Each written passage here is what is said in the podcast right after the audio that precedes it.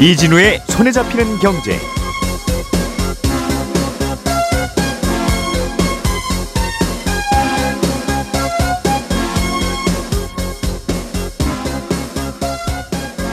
안녕하십니까 이진우입니다. 어, 정부가 이르면 다음 주에 재건축 규제 완화 방안을 발표할 예정입니다. 그동안 집값 불안을 이유로 발표를 미뤄오다가 부동산 시장 경착륙 우려까지 나오자 이제 안심하고 발표를 하기로 한 걸로 보이는데요. 어떤 규제가 어떻게 완화될 건지 살펴보겠습니다. 어, 쿠팡에서 CJ 제일제당의 상품을 구매하는 게 이제 앞으로는 어렵게 될지도 모르겠습니다. 쿠팡과 CJ 제일제당이 납품 가격을 얼마로 할지를 두고 협상이 협의가 잘 안 돼서 그렇다는데 이 두 기업 사이에는 요즘 무슨 일이 벌어지고 있는 건지 좀 들어보겠습니다. 음악 저작권을 쪼개 파는 조각 투자로 논란이 됐던 뮤직하우라는 회사가 있죠. 영업을 다시 시작할 수 있게 됐습니다. 금융당국이 제재를 더 이상 안 하기로 한 건데요. 그동안 뭐가 논란이었고 어, 어떤 과정을 거쳐서 해결이 된 건지 이야기도 재밌습니다. 들어보겠습니다. 12월의 첫날 손에 잡히는 경제 광고 잠깐 듣고 시작합니다. 우리가 알던 사실 그 너머를 날카롭게 들여다봅니다. 평일 아침 7시 5분 김종배의 시선 집중.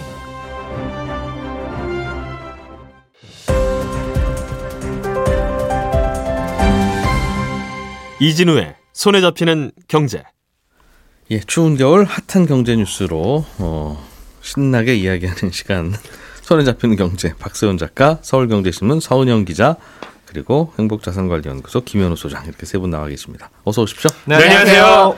아, 박 작가님, 네. 재, 재건축 어, 규제 완화 네. 어, 이 얘기부터 좀 해줄 해주셨으면 좋겠는데. 네, 일단 지금 얘기 나오는 건요. 네. 재건축이 어 뭐랄까요? 진도를 좀 잘 나갈 수 있게 규제를 풀어보겠다 이런 얘기가 나옵니다. 근데 아주 네. 자세한 내용은 아마 다음 주 중에 나올 것 같은데 서울에는 새로운 아파트가 들어설 땅이 별로 없기 때문에 예. 재건축 뉴스는 자기 아파트 얘기가 아니더라도 관심을 가질 수밖에 없죠. 음. 그래서 일단 오늘은 아 그런 게 나오는구나 예습하는 차원에서 들어보시면 좋을 뉴스입니다. 구체적인 발표는 다음 주에 한다. 그렇습니다. 예. 일단 지금까지 나온 거는 핵심은 두 가지인데요. 첫 번째는 재건축 안전진단 기준을 좀 완화하겠다라는 겁니다. 음. 이 안전진단이라는 건 재건축을 아이에 비유하면 걸음마 단계거든요. 이제 시작하는 단계입니다. 일단은 여기가 안전하지 않다는 판정을 받아야 재건축을 시작할 수 있다는 거죠. 그렇습니다. 안전진단을 통과해야, 그러니까 즉, 곧 무너질 수도 있겠다 라고 판단이 돼야 재건축 사업이 시작을 할 수가 있게 되는 건데, 안전진단의 핵심이 구조 안정성이라는 거거든요. 예. 이건 쉽게 말해서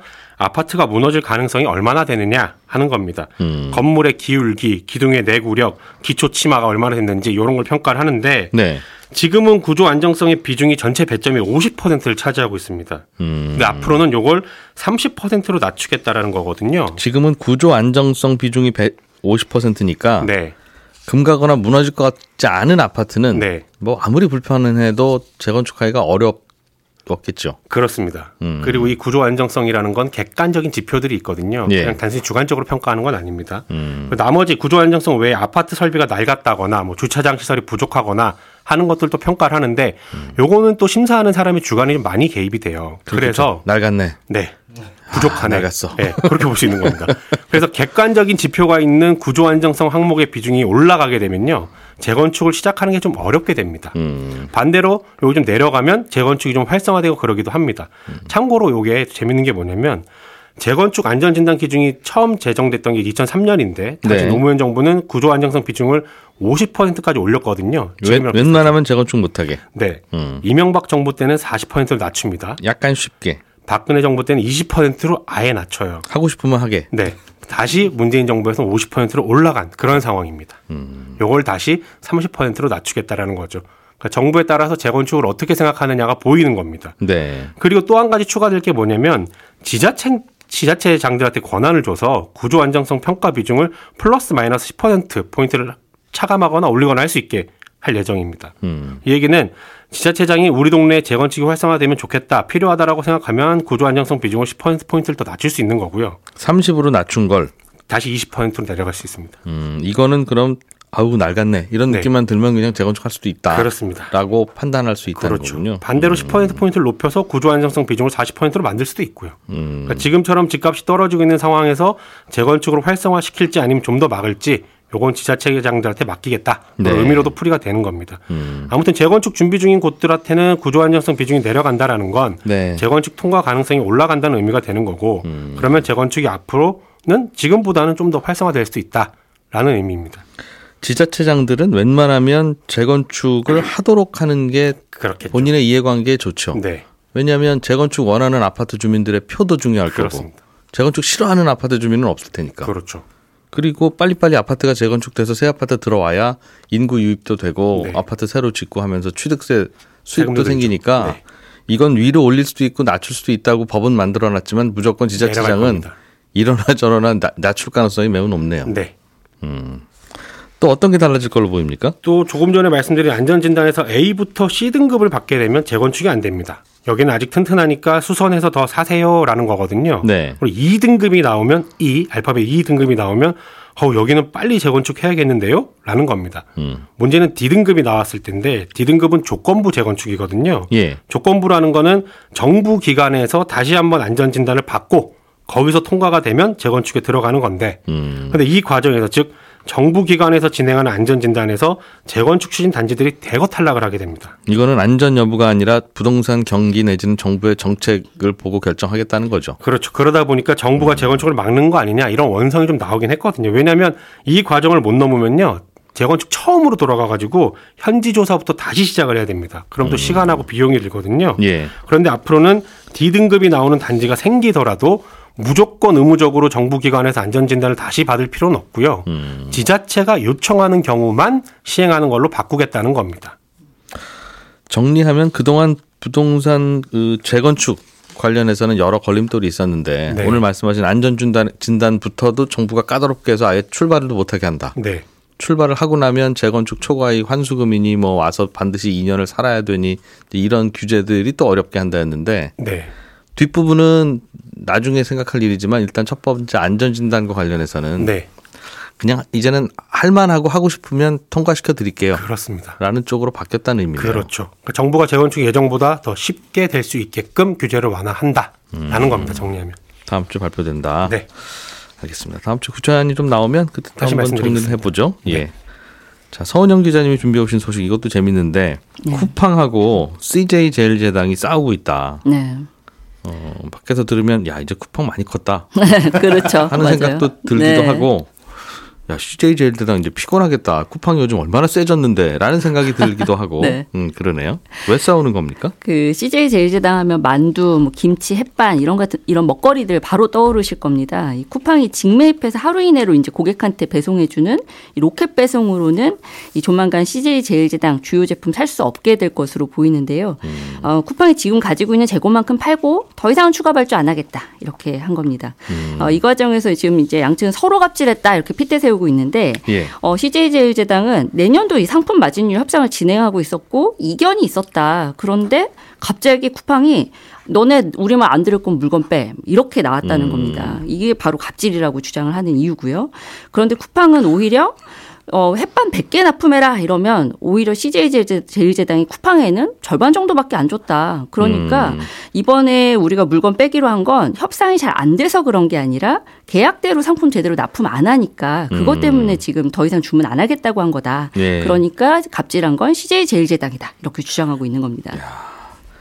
살다 보니 CJ가 갑질 네, 다- 그렇죠. 갑질을 당했다고 하소연하는 얘기를 네. 듣게 되네요. 음, 아니 물론 당했을 수도 있죠. 그건 그럴 수 있는데 세상 참 빨리 변했다는 생각도 들고. 네, 사실 뭐 음. 유통사랑 제조사랑 뭐 이렇게 가격 결정권 두고 옥신각신하는 건 너무 자연스러운 일이고 뭐 흔한 일입니다. 근데 제가 오늘 이 뉴스 가져온 게 아까 이제 말씀하신 것처럼 진짜 쿠팡 많이 컸구나라는 생각이 정말 드는 재미있는 뉴스여서 좀 한번 들고 와봤는데요. 예. 사실 쿠팡이 갑질 논란 불거졌던 게 어제 오늘 일은 아닙니다. 이게 지난 2019년에도요. 무려 대기업인 이 LG 생활건강이 와 쿠팡 갑질 때문에 진짜 못 살겠다. 그러면서 공정거래위원회에 달려갔습니다. 예. 그때 이제 가격도 무리하게 낮추라고 하고 다른 유통사에서 할인 행사하면 어 우리도 가격 똑같이 맞춰줘. 뭐 마케팅 해놓고서는 제조사한테 뭐 너네가 비용 대라 이렇게 하는 행태가 상당히 음. 많았다는 거죠. 예. 어, 그때도 과연 이 제조 대기업이랑 보통 유통 유니콘 중에 누가 갑이냐 이거 두고 설왕설래가 꽤 있었는데 일단 공정위는 쿠팡이 갑이라고 봤고요. 그 네. 당시에 33억 과징금을 내라고 했습니다. 아직은 이제 내진 않았 습니다만. 음.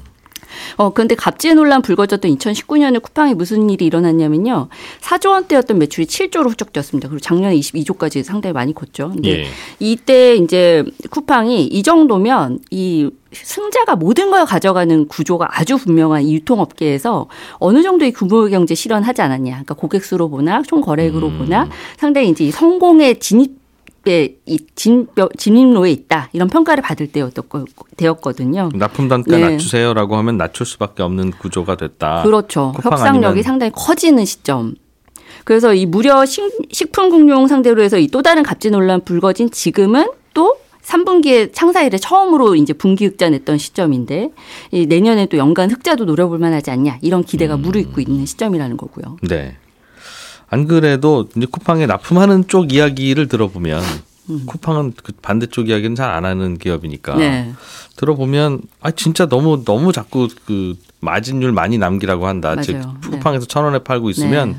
뭐 800원에도 나 하라고 하고 음. 700원에도 하라고 하고 안 남는다 그래서 네. 정말 그런 이야기도 할 만큼 예전 같으면 그냥 무시했을 텐데 무슨 소리 하고 있어? 그럼 쿠팡에 음. 납품하지 마 그러면 될 텐데 네. 말씀하신 대로 그게 좀 어려우니까 네. 앞으로도 점점 이런 얘기는 많이 들리겠어요. 그렇죠. 어, 실제로 이 쿠팡이 제조사들한테 상당한 수수료를 떼고 있긴 합니다. 그리고 그 역시 이 무섭게 크고 있고 협상력 역시 무섭게 크고 있다는 게 그 배경이고요. 네. 아, 최근에 이 공정위가 주요 유통사들 판매 수수료 현황 조사에서 발표했는데 실제로 이 쿠팡이 떼가는 수수료가 상당히 높았습니다. 그러니까 보통 이제 TV 홈쇼핑이 좀 제일 많이 떼고요. 네. 오프라인 매장 가지고 있는 백화점이나 아울렛들, 대형마트들 많이 떼는 거는 알고 있었는데 음. 이 온라인 쇼핑몰 같은 경우 보통 한 10% 이내로만 보통 수수료를 떼거든요. 근데 쿠팡은 뭐 직매입 구조다라고 주장하고 있어서 뭐 수수료 그래서 많이 뜬다라고 하긴 하지만 그럼에도 불구하고 거의 30%니까 어, 음. 다른 온라인 쇼핑몰들이랑 비교하면 수수료 상당히 많이 떼는 거죠. 이게 쿠팡의 마진율이라는 거죠. 그러니까 네. 쿠팡에서 천 원에 파는 거 쿠팡이 700원에 납품받는다. 아, 아니요. 사실 실제 마진율은 이거랑 정확하게 일치하진 않습니다만 사실 2019년 기점으로 한 자릿수였던 마진율이 두 자릿수로 뛰긴 했어요. 그리고 지금도 계속해서 크고 있고요. 그럼 수수료 29.9는 무슨 의미입니까? 어, 왜냐면 29.9%로 우리가 판매 촉진도 하고 마케팅도 하고 이런저런 내 비용 광고를 하는데도 비용이 듭니다 라고 음. 주장을 하죠. 그러니까 이 수수료를 그대로 남기는 건 아니라고 하는 게 사실 유통사들의 전반적인 다 주장이고요. 음, 어, 30% 그- 네. 떼긴 떼는데 이와 관련해서 고객들한테 쿠폰도 주고 뭐때 그렇죠. 쓰겠다. 네. 그러니 우리도 다 남기는 건 아니다. 그렇죠. 어, 지금 뭐 사실 쿠팡 이커머스 시대 시장의 절대 강자라고 할 수는 없는데도 지금 이 정도로 이렇게 계속 잡음이 들려오는데 예. 앞으로 더 그럴 거다라는 얘기들도 좀 많이 나오고요. 지금 이제 사실 뭐 쿠팡이 지금 성장하는 속도만 봤을 때는 어 아무래도 이 납품하는 업체들도 좀 이렇게 계속 볼멘소리 나올 수밖에 없지만 소비자들 입장에서도 이제 더 이상 쿠팡에서 누릴 수 있는 혜택이 좀 줄어들지 않겠냐라는 얘기도 나옵니다. 왜냐하면 올해 사실 이제 뭐 그 회원 가입비 유료 회원들한테 물리는 그 와우 회원 가입비를 두 배 가까이 올렸잖아요. 그런데도 사실 이탈할 수가 없었거든요. 고객들이 이미 쿠팡이 습관이 된 이상. 예. 그러면 이제 사실 다른 강자들이 좀 나와서 이, 이 쿠팡을 좀 제어를 해줘야 되는데 지금으로서는 사실 이 제어할 만한 좀 강자들이 뚜렷하게 보이지는 않는 상황입니다. 그나마 지금 좀 유통업계에서 좀 지켜볼 만하고 지, 지켜보고 있는 게 지금 네이버 연합군인데요. 네. 오는 14일부터 이제 네이버가 스마트 스토어에서 판매하는 상품을 약속한 날짜에 배송해주고 못 지키면 포인트로까지 돌려주겠다 이렇게 좀 강수를 뒀습니다. 그리고 이제 대부분 생- 상품은 익일 배송해주겠다라고 약속을 했고요. 그래서 이게 네이버 연합군이 내놓은 첫 작품인데요. 반 네. 쿠팡 연대입니다 이게. 그래서 아마 내년 유통시장에서는 과연 이제 새벽 배송에 서는 대부분 유통사들 백기 들었었는데 네. 이 이길 배송 정확한 배송 두고는 과연 이 쿠팡을 제어할 수 있겠느냐 이거 좀 지켜보는 게 관전 포인트가 될 것으로 보입니다. 그렇죠. 소비자 입장에서는 누군가가 좀 쿠팡을 제어를 해주면 좋겠는데 그렇죠. 네. 그 제어를 결국 소비자가 해야죠. 누가 해요? 네. 그 쿠팡 말고 그럼 다른 데 써야 되는데 네. 근데 이 습관이라는 게참 무섭죠. 편리하고 네. 유용하니까 네. 또 많이 쓰겠죠. 또. 어. 알겠습니다. 경쟁이 그, 뭐, 그 동네 경쟁이 굉장히 치열해지고 있군요. 네. 음, 쿠팡도 이제 이익을 내야 된다는 압박이 있으니까 또 그렇죠. 상대를 쪼는 걸 테고. 네. 음. 김현우 소장님, 네.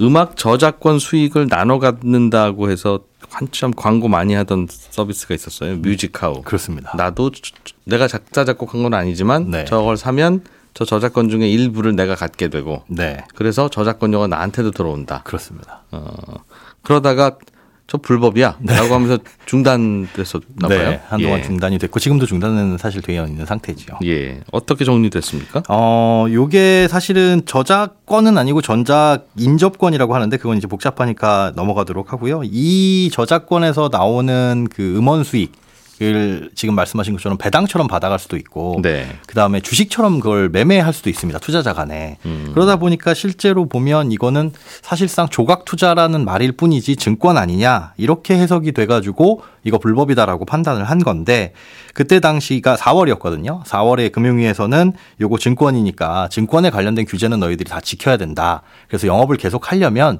6개월 이내에 어, 우리가 요구하는 법에서 요구하는 내용들을 다 완료를 해라. 그러면 이제 영업 재개를 검토해 주겠다라고 했는데 뮤직하우에서는 그걸 요구사항을 다 기한 내에 완료를 한 거죠. 음, 그리고 어 그간에 잘못된 영업을 한 거잖아요. 법을 안 지키고 예. 그거에 대한 이제 제재를 할 것이냐 말 것이냐가 어제 결정이 났는데 음. 그간의 제재도 안 하겠다. 뭐 과태료 부과라든가 이런 것들을 안 하겠다. 왜냐하면 투자자에 대한 책임도 발생하지 않았고 그다음에 기존에 없던 서비스다 보니까 뭐 그럴 수 있어.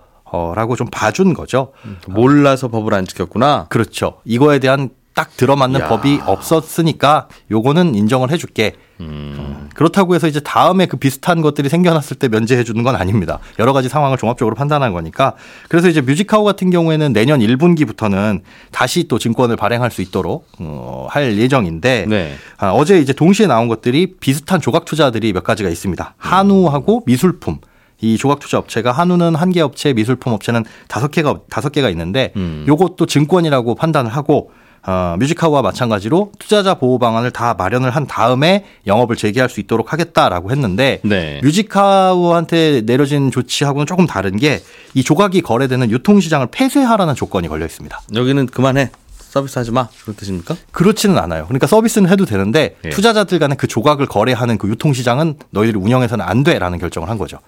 그 무슨 말이에요? 이게 조각 투자 거래하는 서비스인데 네, 장사는 계속해도 되지만 거래는 하지 말라고 하면 맞습니다. 그렇게 된 거죠. 소고기 파는 식당에서 장사는 계속해도 되지만 소고기는 굽지 마 하는 얘기 아닙니까? 비슷합니다. 그래서 어, 그럼 어떻게 해요? 뭐 집에 가서 먹으면 되지라는 건데 왜 이게 뮤직하우와 한우 미술품 이게 다른 음, 판단이 나왔냐? 아, 핵심은 그겁니다. 원래는 자본시장법상 그 이런 거래소가 운영될 수 있는 건 어, 허가를 받아야 돼요. 네. 거래소 한국 거래소 주식이 거래되는 거래소는 한국 거래소 한 곳이 있잖아요. 이런 것들은 이제 허가를 받지 않으면 운영이 불가능한데 뮤직하우는 예외를 인정받은 겁니다. 이게 혁신금융서비스에 지정되면서 아, 이 적용을 안 받게 된 건데 이유가 저작권 같은 경우에는 이제 투자를 하는 기간 내내 그 안에서 현금 흐름, 그러니까 저작권료 같은 게 들어오고 네. 그다음에 비슷한 자산의 가격 정보를 확인할 수가 있습니다. 그러니까 예를 들어서 A라는 노래가 음원 차트에서 몇 위를 했는데 음. 앨범이 몇 장 팔렸고 그러다 보니까 여기서 음원 수익이 연간 얼마가 나오더라. 음. 요런 정보를 누구나 알 수 있잖아요. 그럼 그걸 토대로 어, B라는 음반, B라는 가수의 뭐 B라는 음반이 나왔는데 그게 수익이 얼마나 날 것이냐를 투자자들이 좀 예측을 할 수 있다. 짐작해 볼 수 있다는 거죠. 이게 오피스텔 원룸 월세 받는 거랑 비슷한 거니까. 예, 비슷합니다. 예. 그런데 그에 비해서 뭐 미술품이나 한우 같은 경우에는 중간에 현금 흐름도 발생하지 않고 그 가격 평가에 참고할 수 있는 정보가 굉장히 제한적이다라는 거예요. 그러니까 한우 조각 투자 업체 같은 경우는 유통시장 현재 운영하지는 않고 있습니다. 그런데 한우를 이해하기 쉽게 예를 들어보자면 예. 경매 시장에서 시세가 존재하기는 합니다. 한우 시세 나오잖아요. 네. 그런데 시세가 나오는 건 송아지 혹은 다 큰 소예요. 근데 소는 어, 못해도 한 2년 반에서 3년 가까이 커야 이제 출하를 할 수가 있는데 그 중간에 거래를 하는 고객들이 뭘 보고 거래하겠냐. 그렇죠. 가격을 알 수가 없는 겁니다. 송아지는 500만 원, 한우는 1,500만 원이라고 했을 때 음. 중간쯤 자란 소를 그러면은 한 1,000만 원 정도로 볼 것이냐? 네. 그럴 수는 없잖아요. 계속 가격이 변동하는데 그 가격 정보에 대한 것이 굉장히 음. 제한적이다. 아, 그러다 보니까 적정 가격을 판단하기 어렵고 그 조각을 얼마에 거래해야 되는지 투자자들이 모르기 때문에 나중에 피해가 발생할 수 있어서 이거는 안 된다라고 판단을 한 거죠. 그러니까 이게 정확하게 대충 어느 정도 가치가 있는지에 대한 뭔가 논리가 있거나 그러면 예. 그건 거래해도 좋은데 그렇습니다. 야 소가 3년 후에 얼마가 될지를 이걸 그냥 대충 머릿속으로 때려 맞추고 투자하라는 게 너무 좀 그렇지 않느냐 하는 논리라면 그렇죠. 알겠는데 네. 코인 거래소는 뭐예요 그럼? 갑자기요? 아니 그러니까 한우 얘기했으면 좋겠습니다. 어, 알, 알겠습니다. 그러니까 네네. 지금 이게 그 음악 저작권과 다 조각 투자인데 네네. 뭔가 좀 더 과학적인 거는 오케이. 네. 약간 주먹구구는 하지 마. 마. 이제 이런 그 잣대인가 봐요. 네, 그렇습니다. 음. 근데 문제는 그런 유통시장이 사라지게 되면 지금까지 투자하고 있는 투자자들 조각 그거 어떻게 파냐. 예, 예. 아, 그런데 그 피해도 고려해서 내려진 결정이거든요. 그러니까 음원 수익권 같은 경우와 미술품, 뭐 한우는 좀 차이가 있는 게 뮤직하우 같은 경우는 사실은 갖고 있는 게 저작권이 아니라 저작 인접권. 네. 그러니까 약간의 투자 계약 형태입니다. 그래서 유통시장이 사라지게 사라지게 되면 그 투자자들이 갖고 있는 조각들을 어떻게 할 수가 없고 음. 이걸 뮤직하우가 사들인다고 한들 얼마에 사들일 것이냐 이 적정 가격을 판단하는 것도 문제라서 음. 피해 이걸 폐쇄하게 될 경우에는 피해가 클 것이다라고 판단을 한 건데 어, 한우나 미술품 같은 경우에는 사실 해당 실물을 실제 공동 소유하고 있는 소유권이 있는 형태예요. 지금 바로 나눠줘도 된다 이거죠? 그렇죠. 여러 명이 갖고 있긴 하지만 불편하긴 하지만 경매 시장에서 그걸 팔 수가 있으니까 음. 굳이 이 유통 시장을 유지할 필요는 없다. 그리고 앞으로도 유지할 수는 없다라고 보는 겁니다. 그렇군요. 그럼 이런 조각 투자는 이제 앞으로는 잘 안 되는 겁니까? 어, 지금 같은 기준으로 봤을 때 조금 전에 말씀드린 것처럼 유통시장이 필요하냐 아니냐를 골라낼 텐데 예. 어, 엄밀히 말해서 유통시장을 만들어내는 거는 따로 허가를 받아야 되기 때문에 미술 조각 투자 거래 이것도 안 되는 거고. 그렇죠. 실제로 어떤 소유권을 가지고 쪼개가지고 유통시장을 만드는 거는 불가능하고 다만 그렇게 지금 말씀하신 그 원칙, 그러니까 쪼개가지고 투자하는 것 자체를 막지는 않은 겁니다. 그러면 한우 한 마리를 가지고 네. 100조각으로 나누는 게 안 되면 네. 한우 코인을 만들어서 100개를 만들어서 코인 거래소에 상장하는 건 어떻습니까? 괜찮냐고 물어보신 건지 법적으로 문제가 없는 건지 모르겠지만 그건 될 것 같은데요. 가능은 할 것 같지만 음, 그 부분은 잘 모르겠습니다.